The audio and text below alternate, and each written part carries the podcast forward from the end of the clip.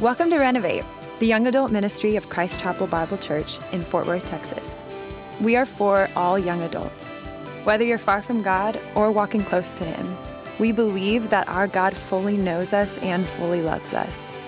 So instead of leaving us as He finds us, He is constantly and graciously renovating our lives so we can look more like Him. Enjoy this week's message. Praise God. Amen. How are you guys doing tonight? Good. Love that y'all are here. Um, I love that you're here. I love that uh, this, um, this is about making, lifting Jesus high. This is about Jesus. Man, like what Robert said in the beginning, uh, we, just, we hope you feel so welcome here. We really do. No matter where you're at, um, spiritually and emotionally, and just kind of what is weighing on you, uh, we really do hope that you feel welcome because we believe um, that, man, where the gospel is, where the good news of Christ is, man, there should be a freedom uh, and there should be a, a, worship that doesn't come from your track record and a peace that doesn't come from the turmoil of the circumstances of your life, but it comes from a God who. Um, who's bigger than the circumstances of our life and bigger than our mistakes. And so, man, we really hope that that is uh, a place you're able to get to tonight and that it is just sweet and all about Jesus. We're in this series called Church People uh, because uh, we feel like it is necessary um, to look honestly at ourselves. Uh, a lot of us in this room are churchy people, church people. Uh, we claim the name of Christ. Uh, we also recognize there are people in this room who are not, and we love that you're here. And I, I especially love this series if you're in this room and you're like, man, I'm not a church person. you get to see behind the curtain because a lot of what tonight is about is talking to church people about man what it really looks like to represent our savior. Uh, but i love that you're here because you get to see okay how how is this really supposed to look? Uh, so often uh, so many people around us do not choose to follow christ because of the followers of Christ, not because of Christ. Uh, and, and, that skews their perspective of who Jesus is. And so uh, tonight I'm going to pick on Christians. Uh, so sorry about that if you're a Christian. I am, I happen coincidentally to also be a Christian. Uh, I am one. Uh, but I think uh, it's really healthy to be honest, right? I think it's really healthy to be honest, to have honest conversations with who we are and how we come across and, and what we do, and to be able to receive honest feedback. Uh, and so that's where we're going. We, we need that in our life in all kinds of areas. Let me give you an example of where you might need that. if you think the show Two and a Half Men is a great show, I love you enough to tell you, you are wrong. You are absolutely wrong. I actually, we were having lunch as a staff this was like maybe a few months ago, and I just made the comment like, there's nobody, like two and a half men for the longest time. I realize it's, it's, no longer, they're no longer making new episodes, but for the longest time, it was like the highest rated comedy television. And I always saw that, and I was like, how is it, who watches this show? I just, I, I've watched a few episodes, and it's just so painfully un- unfunny. And, uh, and I, and I said to my staff, I was like, dude, I have never met anyone. And like two people on my staff were like, I, I love that show. They are no longer on my staff, just so you know. Uh, I'm kidding, I'm kidding. I demoted them, but they're still on staff. Uh, right? Two and a half men, right? That, that is something that I would hope somebody would love me enough and just sit me down and be like, hey, that's not, it's just not funny, right? Kombucha is another thing, right? Am I right? Kombucha tastes, guys, kombucha tastes awful. I've tasted it before. And I recognize clearly this is a polarizing issue if you like kombucha, I'm proud of you. It's funny because I don't judge people who like IPAs. Like people who like IPAs, I'm like, oh, dude, that guy's cool. He's got a refined palate. But people, but people who like kombucha, I'm like, what's wrong with you? Um, what is wrong with you? It tastes awful. And don't tell me it's an acquired taste. Like that's not a real argument. Like anything could fit under that category. Like if you do anything horrible long enough, you could just eventually call it an acquired taste. Uh, the other the other and third, my third, just quick example, just to explain how important community is to honestly give each other feedback so we don't look ridiculous drinking kombucha, watching two and a half men.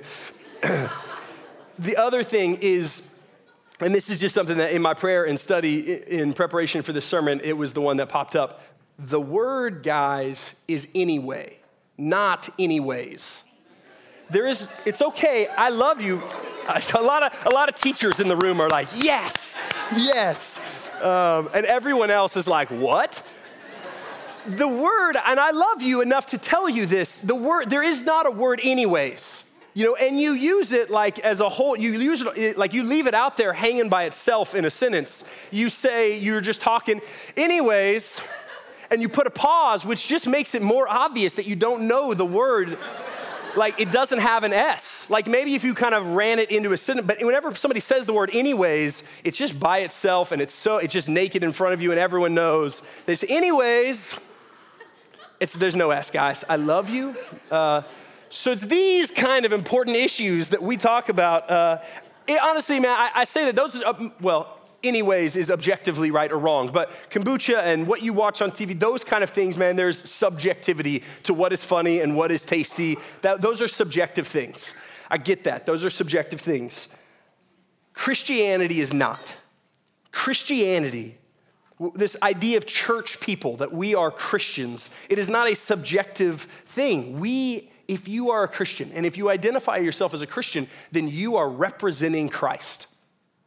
You're saying, would my life represent Christ? I am going to be a follower of Christ. Therefore, we objectively look at who Christ is, what he taught, what he taught his believers to believe, how he taught his believers to live and act, and what is true because we represent him. So, so we can laugh about kombucha and saying words funny, but when it comes to how we represent Christ, we have to say, honestly, let's look at ourselves. Let's give ourselves honest feedback to say, man, do we represent him correctly to the world around us, to each other? Are we functioning as church people in a way that is true? We represent him, and all the time. Let me give you an example of, a, of, a, of an objectively wrong sentence. If somebody were to say, I am a racist Christian, right? If somebody were to say that, they might be saved, but that sentence doesn't make sense, right? Somebody can live in sin and still if they are repentant and if their faith is in Christ. They, but to say I'm a racist Christian doesn't make sense because to follow Christ and to obey Christ is inherently not racist, right? Because of who he is and because of his commands and because of what he says about all people and all races and how he values. So we have to look honestly at ourselves and say, okay, how can we do this? How can we do this? How, how might we live in order to represent Christ well? That's kind of where we've been. So tonight, we're going to look at how Jesus engaged with culture. Um, last week, we talked about how Jesus was compassionate. The week before that, we talked about how, how Christ and how Christianity is called to be free and not repressed. Um, tonight is about, man, how we engage with culture. Um, how do we step into the culture in which we live in an appropriate way? So, we're going to align ourselves um, with, with that, with how does Christ do that? How does he teach us to do that? Um, and here comes the honest thing I was telling about picking on Christians. And I really don't mean uh, offense for the sake of offense, um, but honestly, Christians aren't historically great at this. We're not historically, as church people, really great with balancing how to engage our culture well in a way that brings God glory, but also in a way that connects with the culture around us. Uh, let me illustrate the, the Southern Baptist Convention, right? The Southern Baptist Convention began in 1845. And it began because uh, there were slaveholders who wanted to become missionaries. And the Baptist Convention at the time over all of North America said you can't do that. You can't go be a missionary and proclaim the gospel and also be a slaveholder in 1845. Like, we're just not going to allow and commission slaveholding missionaries out into the world. That's not going to work. And the Southern Baptist Convention was formed out of that divide to say, we want to have slaveholding missionaries. It is a dark period of time in the Southern Baptist history, right? Kind of the origins of it coming from this very non Christ like perspective that they said, well, man, we want slaves, but also we also want to be Baptists and proclaim. And so it was this disconnect. And so it, it's this part of our history in Southern Baptist history where they they didn't engage. Not only did they not engage, they pushed against. They pushed against what God was calling. They pushed against the social reform that was happening in a good way. And there the church was obstinate against it, holding out so that you might have missionary slaveholders. Now, for the sake of Southern Baptists, I love Southern Baptists. Southern Baptists now are one of the most ethnically diverse uh, denominations in the entire country. It is incredible. I think the leadership of the Southern Baptists are amazing right now. Uh, it, it, is a, it is in a really, really healthy place. But honestly, when we look at the origins of it, we're like, man, that's really tough. They also had some leadership who looked at those origins, were honest about it, said that's not okay, and repented and made changes, which is why I think they're, they're an incredibly healthy denomination, and we root for them, and we're proud of the way they profess uh, the gospel. Another category, and this one uh, might be pretty, pretty obvious to you, it's the Amish. Right, the Amish was a group in 1693 of people in Switzerland who loved the Lord and were believers. And they said, hey, this cultural thing, this cultural thing, we don't want to get swept up in it. Not just were they pushing against the culture, they said, we're going to completely altogether remove ourselves from the culture. And, and so then eventually they ended up in America, and the Amish are the Amish, man. I love them, but they're never going to hear this podcast, so they're never going to get offended, right? um, right? um, they, they have withdrawn completely from culture, right? They've withdrawn completely from culture and said culture is evil. Everything about culture is evil. Electricity, technology, everything. We are going to live in functional 1600s as, as far as civilization goes because we're going to protect our community and our people uh, and our church people from the evils of culture. Um, the other thing, too, man, Christians, we love to boycott things, don't we? I mean, we love it. Like, it is a blast. I tried to Google the amount of things, uh, the amount of things that, like, Christians boycott, like, to things you can't. Uh, do, and, and, I recognize, like, this is not everybody, but there's certain Christian groups uh, that boycott these things. So, Starbucks, Nike, Disney, Target, right? So, like me buying a, a, Pixar toy for my son at Target while I'm drinking Starbucks is like, oh my gosh, I lost my faith. In my Nikes, I should add, in my Nike jumpsuit. oh, this was one too that I didn't really realize because I wasn't alive at the time, but the Beatles. Like, there was a big push in Christianity to boycott the Beatles because one day a long time ago, John Lennon said that the Beatles are more famous than Jesus.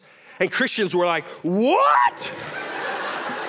And they were furious. Like, he didn't say Beatles were better. He didn't say the Beatles are like more holy. He just said they were more famous than Jesus. And Christians, they like, I read all these articles. They like had big, like, record burning parties and like burning Beatles posters. And like outside of churches, they're like tearing up, like, the Beatles, the greatest rock band ever. And you got Christians saying, How dare you say you're popular? we do that, right? We love to boycott.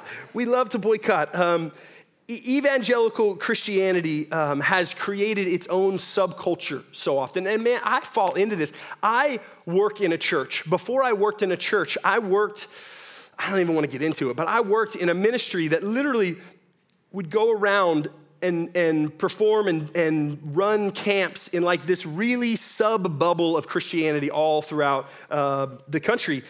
We create these subcultures, right? We create our own category of movies right? We create our own category of music. We even have our own music, the Dove Awards, right?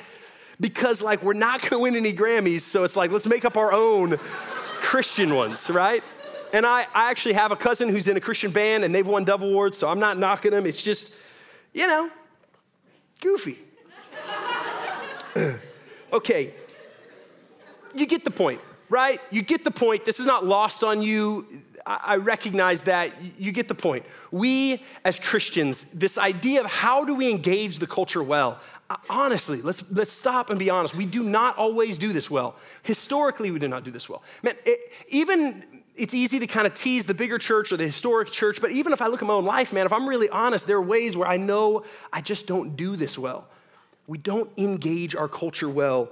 Um, and we need to. And, and here's one thing I want to say, just as a, as a caveat for this whole sermon.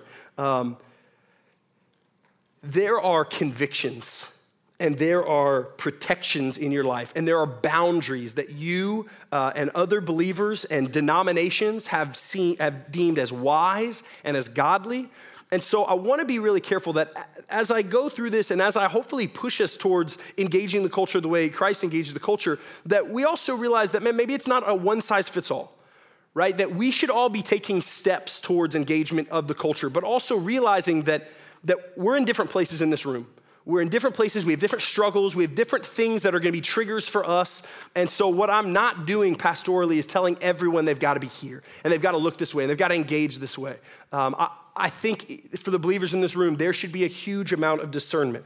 Uh, I, Danielle and I, my wife and I, we just sent our uh, oldest son to kindergarten for the first year ever. This is his he might go there multiple times, I guess, is what that implies. Um, we sent him to kindergarten, uh, and so it's a big step for us, and we sent him to a Christian school, right? And so even this idea of like, man, we need to engage the culture. Both my wife and I were both public schooled, and yet we sent our son to a sub school that is protected from the public school environment. And so that for us was a personal conviction. I mean, we, for us personally, we were in this place where we want radically our boys to love the culture, know the culture, engage the culture. We want them to be salt and light.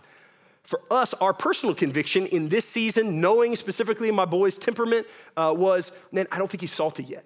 Like, I just don't think he's salty as a six year old yet. And I want to partner with other people to help disciple him in this age at this age, at this development stage, to help get him salty so that he can engage the culture. Uh, but that was our personal conviction. And I got so much respect for people who say, man, we're ready, we're, we're creating the saltiness in our home and we're sending him in the public school system, or people who say we're gonna homeschool because of discernment issues that they have to say, man, we as a, as a parent unit are good. My, my wife and I would stink at homeschool. Like our kids would be awful.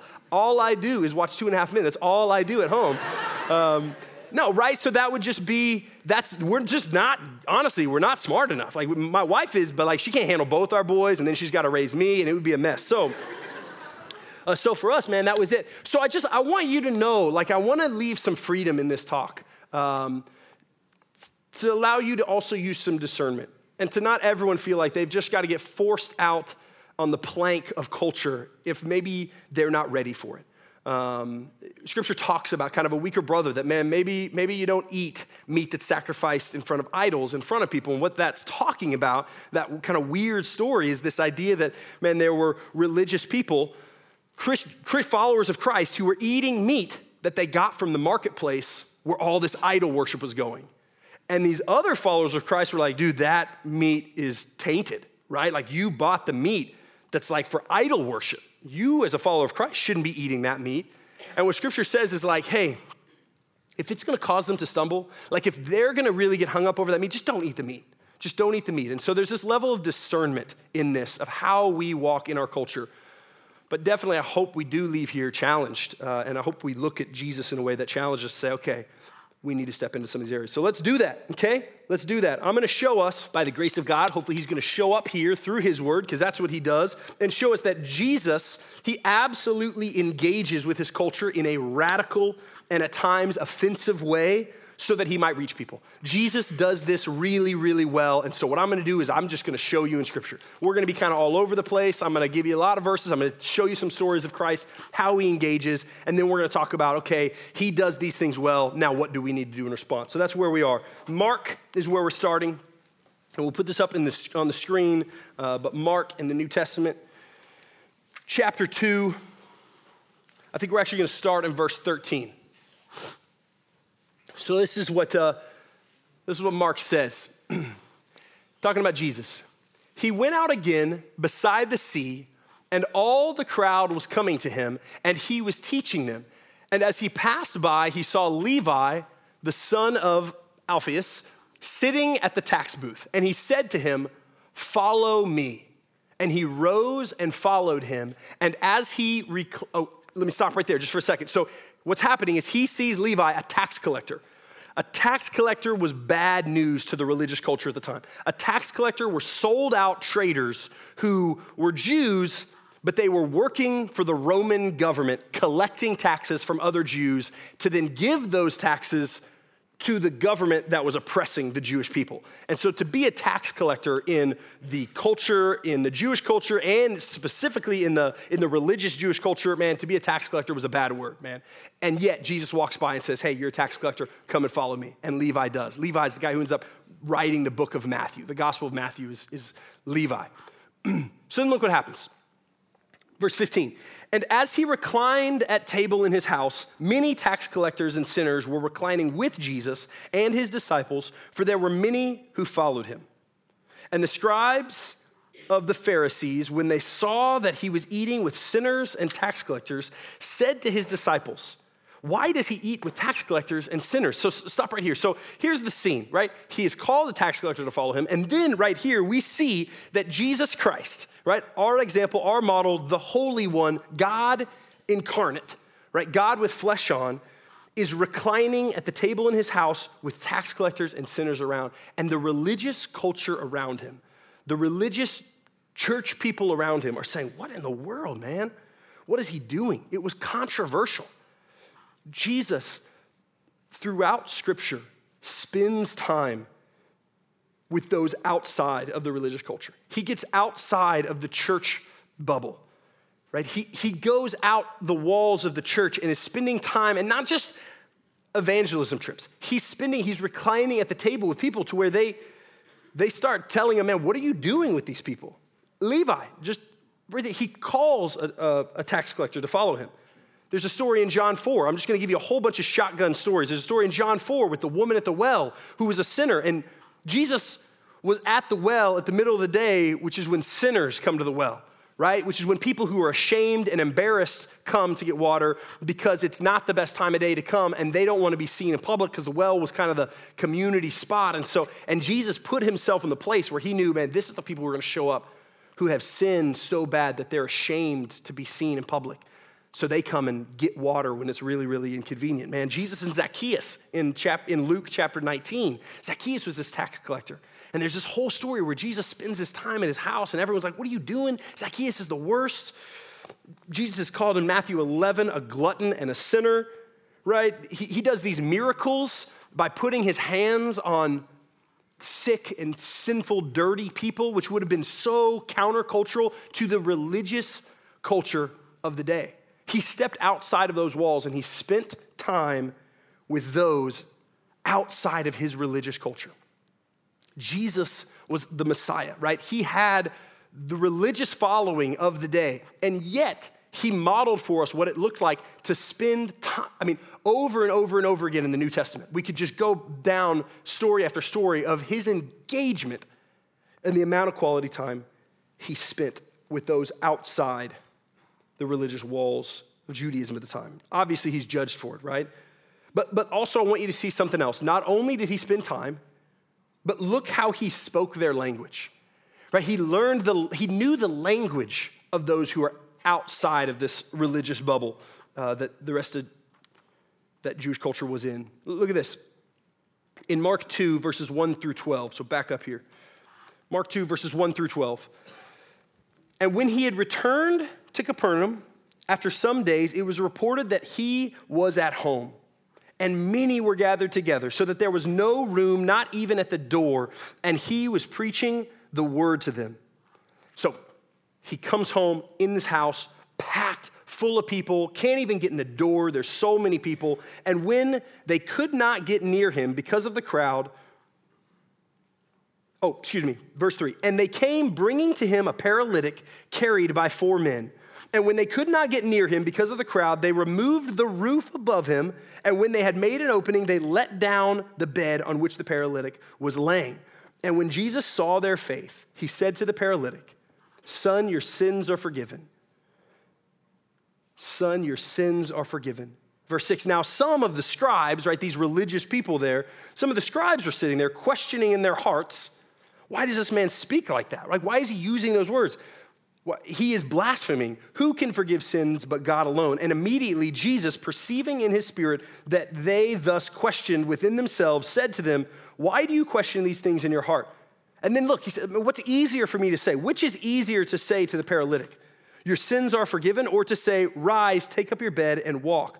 But that you may know that the Son of Man has authority on earth to forgive sins, he says to the paralytic, he, he changes how he says this authoritative statement. He says, I say to you, rise, pick up your bed, and go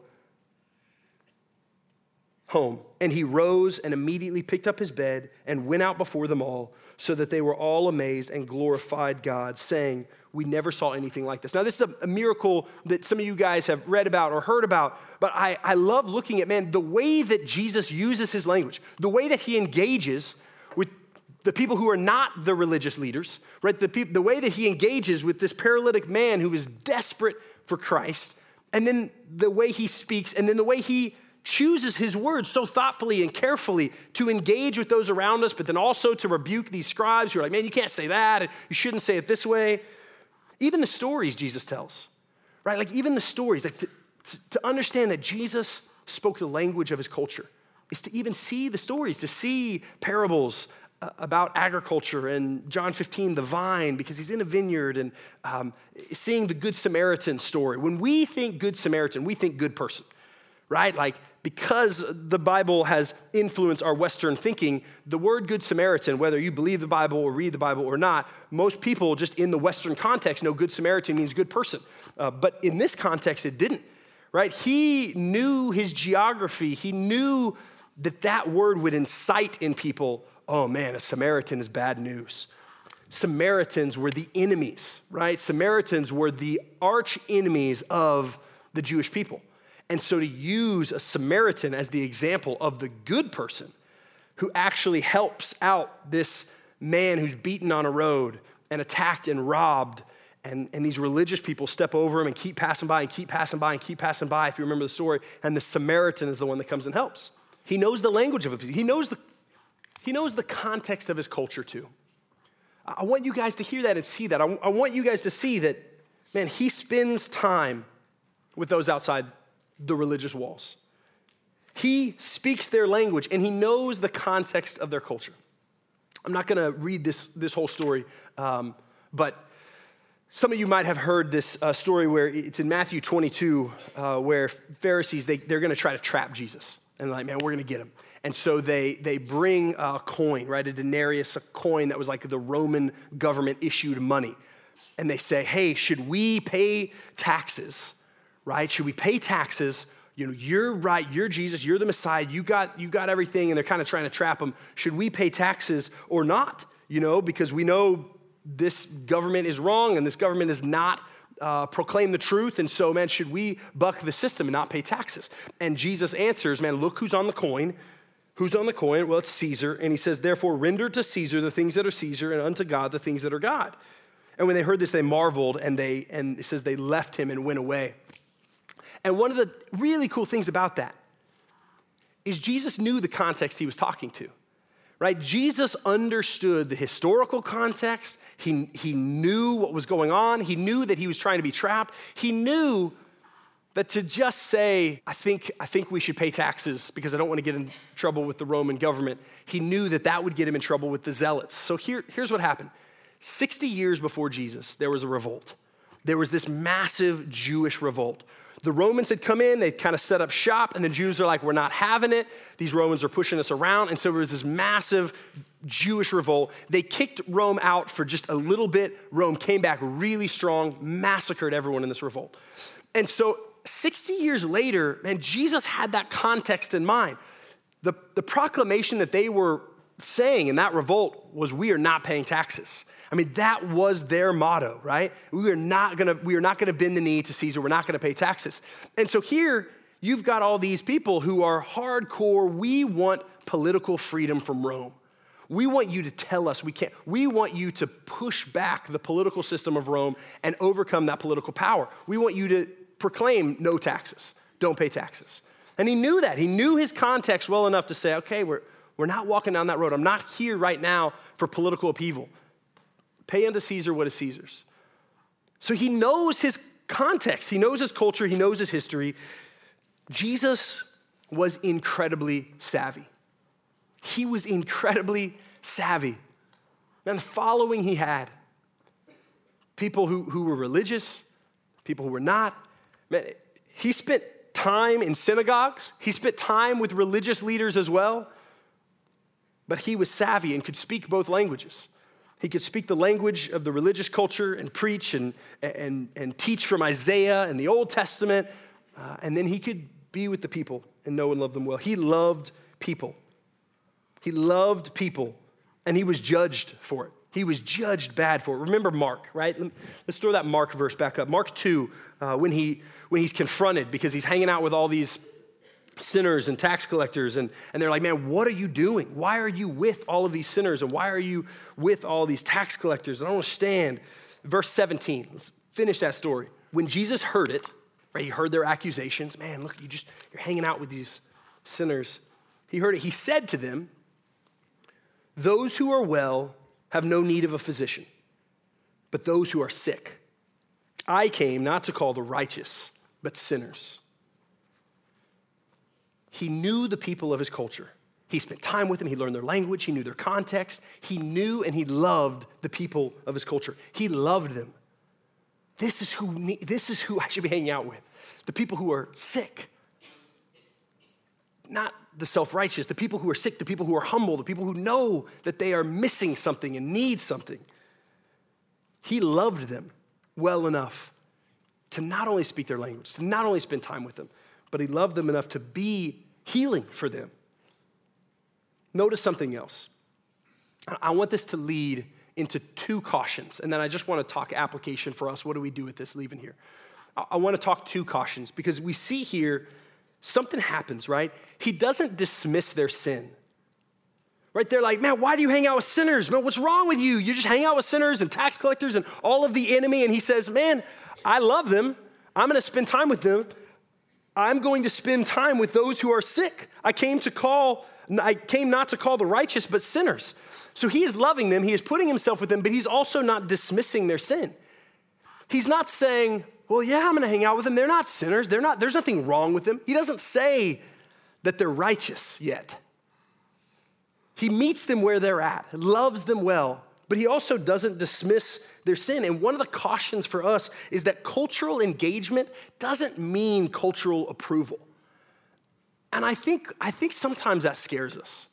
I think it scares us sometimes to think, well, man, if I engage with the culture around me, man, if I spend a lot of time in a part of this culture that just looks so contrary to what we believe truth is and what righteousness should look like and what the way we're supposed to live. Like if we if we live that way and we're supposed to live this way, well then, man, if I'm hanging out here with these people that look so different, man, doesn't that just feel like I'm like giving them a stamp of approval? And Jesus walks that balance really, really well. He loves them, he spends time with them, but cultural engagement doesn't mean cultural approval. It doesn't mean that. Might it mean other church people look at you sideways? Yep. It might. When that happens, you got to pick. You got to pick. Who are you more afraid to please? People who are going to look sideways because they don't understand what you're doing? Or do we fear the Lord enough to say, man, I want to love people the way you've called to? Not dismiss their sin, but meet them where they're at. Be culturally relevant. Step into pockets of our culture, man, where, where it's sick and where there needs to be light and where there needs to be salt in a humble way because we were sick. And without Christ, we are completely sick. And on our best day, my best works are described in the New Testament as filthy rags, even in my best day as a believer. So we humbly step into those. Paul gets called out in Galatians uh, because he, he kind of tries to walk this line. Uh, the, uh, I'm sorry, Paul calls out Peter in Galatians. Uh, the apostle Peter is hanging out with, you know, the religious, you know, people one day, and then when they're gone, he's kind of over here hanging out with the non-religious. But then when the religious people come back, Peter's like, "Oh man, I shouldn't be hanging out with these guys. I'm gonna, I'm gonna, I'm gonna be over here. Yeah, I don't know, I don't know those guys are weird, man. I know they're, they're pretty immature, and yeah." And Paul, the apostle Paul in Galatians, calls him out and says, "What are you doing? What are you doing? All the religious people are looking at me sideways. What are you doing? Who are you representing?" Cultural engagement doesn't mean cultural approval. We're called to be holy. 1 Peter 1:16. We talked about it last week, man. We're called to be holy as Christ is holy. But to engage our culture doesn't mean we're compromising holiness. Engagement of culture doesn't mean stepping into sin in our own lives. It means loving people where they're at. Second caution, too, and then, and then we'll just talk, man, where do we go from, from here in application? But I just want one more caution is cultural engagement also doesn't mean isolation from those who are like minded. Um, and here's what I mean by that cultural engagement, and this was me, honestly, when I was like 20. Well, when I graduated high school, I moved to Russia. uh, I moved to Moscow, Russia when I was 18 and, and I did missions there, and I hung out with kids outside of Metro Stop and played basketball. Uh, and, and it was like kind of this cool mission experience. I'm gonna let you kind of behind the curtain for those guys who don't know. It was really driven by honestly a lot of like my own kind of self righteousness because I wanted to be this really radical Christian man, I was 18. I was like, man, I just want to go do something radical. And I want to go overseas and like live there. And, and I, I want to see Christ proclaimed. But there was a driving force in me that was my pride of, man, everyone else is back home. And man, I'm over here having this really, really rad adventure just being radical for Christ. And man, God uses that. But in, in my like 18, 19, 20 year old self, and honestly, on through, there's this part of me that's like, man, I want to engage culture. And we hear this and we think, yeah, man, we need to engage culture. And what can happen so quickly is we can just say, forget the church. Man, forget having community of believers. Forget walking in community with other believers trying to be holy. Man, forget that. I'm gonna go be radical and I'm just gonna, I'm gonna isolate myself from other people who believe what I believe is true because maybe their posture isn't as cool and radical as mine. And we have to identify that there is a, there's a pride in there that can be super dangerous. And there can be a posture there that can be super dangerous. And I, I honestly, I think it comes from really well motivated. I think those people are going to change the world. I think they're incredibly gifted. I know a lot of guys and girls like that who are just like, man, and they're and they, it's so easy to just get so discontent with church people.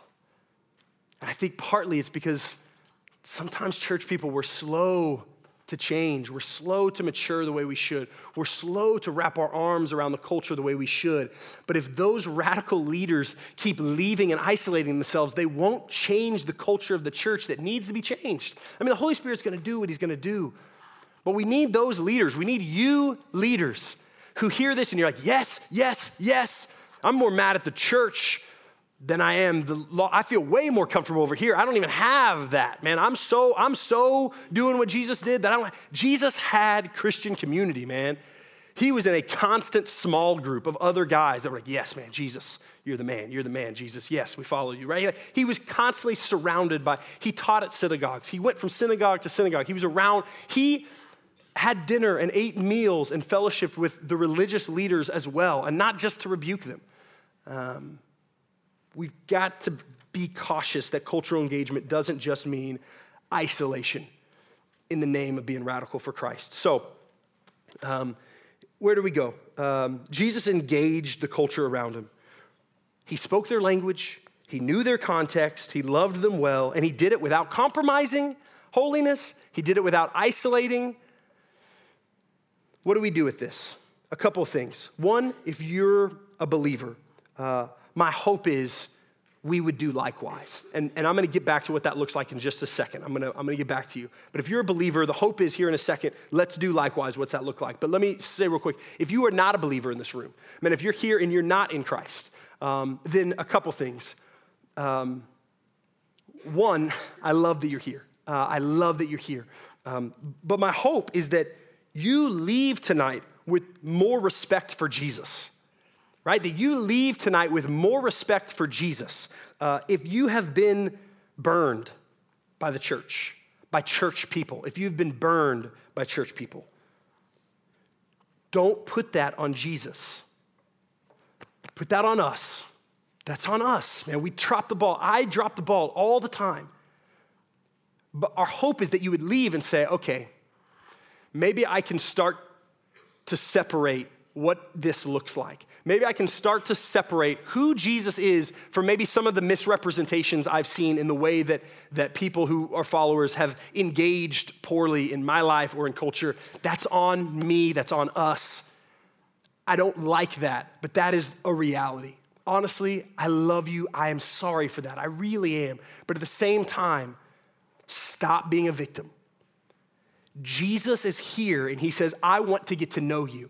And you could continue to take people and the stories and the valid, just messed up things that people have done, and you could say, man, I don't want anything to do with Jesus because of these people, but stop using those people to not know Jesus. He is here. He wants to know you. He wants to radically transform your life. I hate that people misrepresent him. I hate that I misrepresent him. Hypocrisy, yep, we're guilty. It's not a good thing. We're working on it. We're working on it slowly, but we're working on it. But step into knowing Christ. And, and also, man, please, if you're gonna survive in your faith, you're gonna have to show some grace to believers like me who just blow it every once in a while. And don't let that define Christ for you, okay? Okay. I, I love you. I hope you hear me. If you wanna talk afterward, you can call me. My number's 214 458 4404. All right. A lot of fours in there. Okay. Last thing Christians, right? Back to you guys. What do we, what do, we do?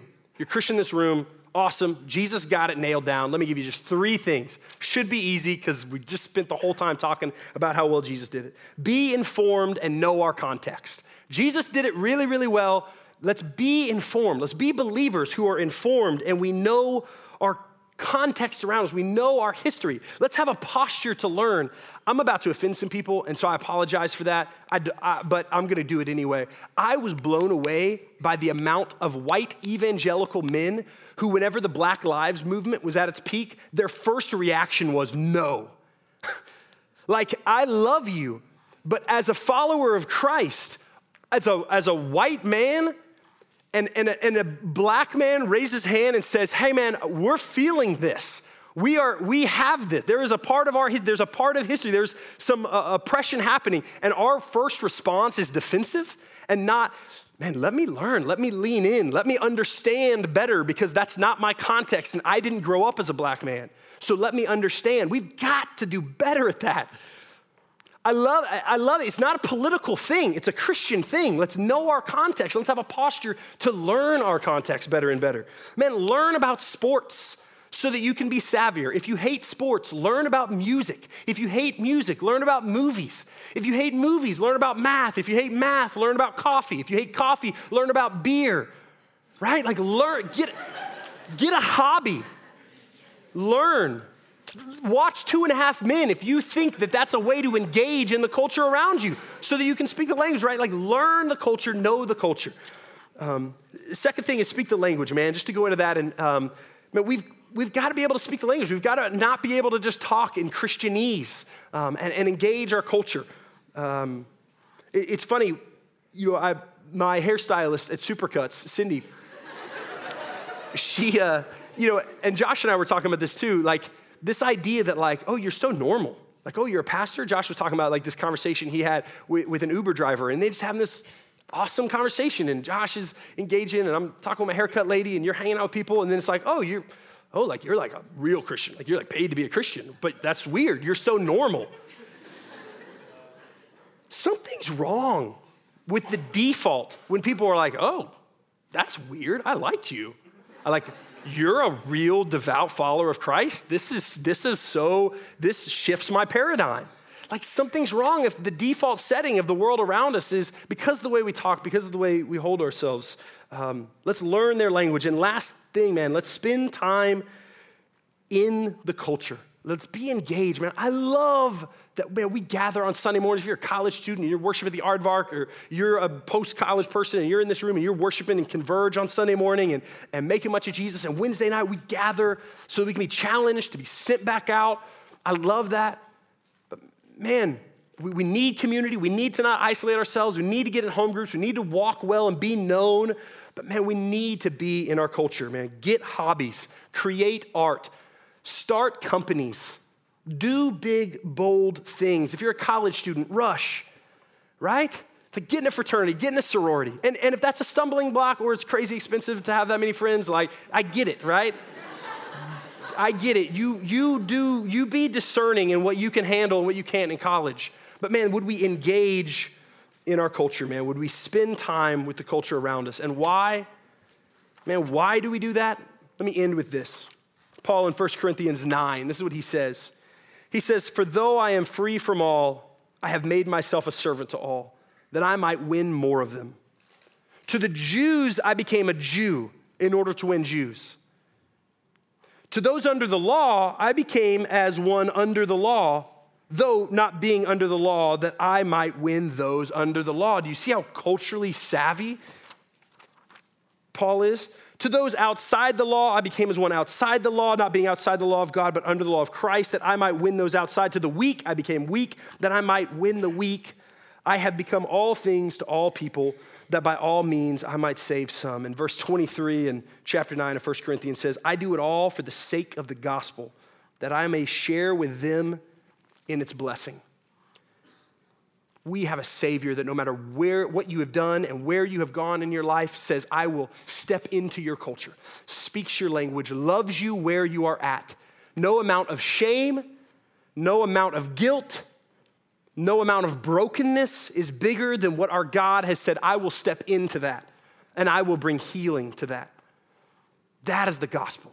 Jesus Christ lived a perfect life, died, rose again. And for those who say that good news is what I need and the only thing I need, and I submit my life to Christ, we get that. We get that healing. We get that completion. We get that whole again. Now, would we live our lives in a way that says, man, would we win some to that? For the sake of the gospel, that I might share with them in its blessing. Let me pray for you. Father, thank you for you. Thank you for how you love us, Lord. Thank you just for your gospel, Lord. Would we do this well? Uh, would we do this well? Would we remember how you love us tonight? Uh, and would you just continue to shape us into followers of you who can engage the world around us? God, we see how Jesus did it. He masterfully did it. He spoke the language, he spent the time, Lord. He knew his culture.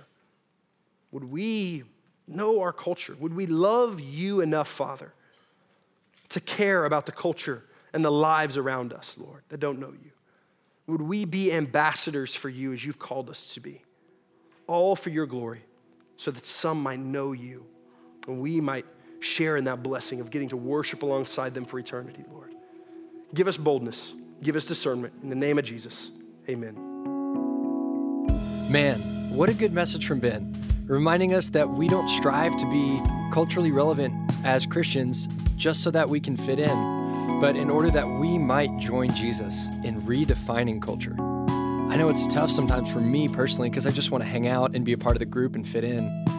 But Jesus calls us to so much more. And so if you want to take a step in joining Jesus to redefine culture and you want to know what that looks like, and maybe you just don't know where to start out, we are so glad you listened, and we're so glad you're joining us. Reach out to us at renovateftw.org or on social media at renovateftw. And we would love to walk with you, talk with you through those steps, and show you maybe what are some practical ways to really start redefining culture like our Savior did and joining in this mission of helping shape this world to look more like He wills it. We hope that He blesses you this week as you live that out.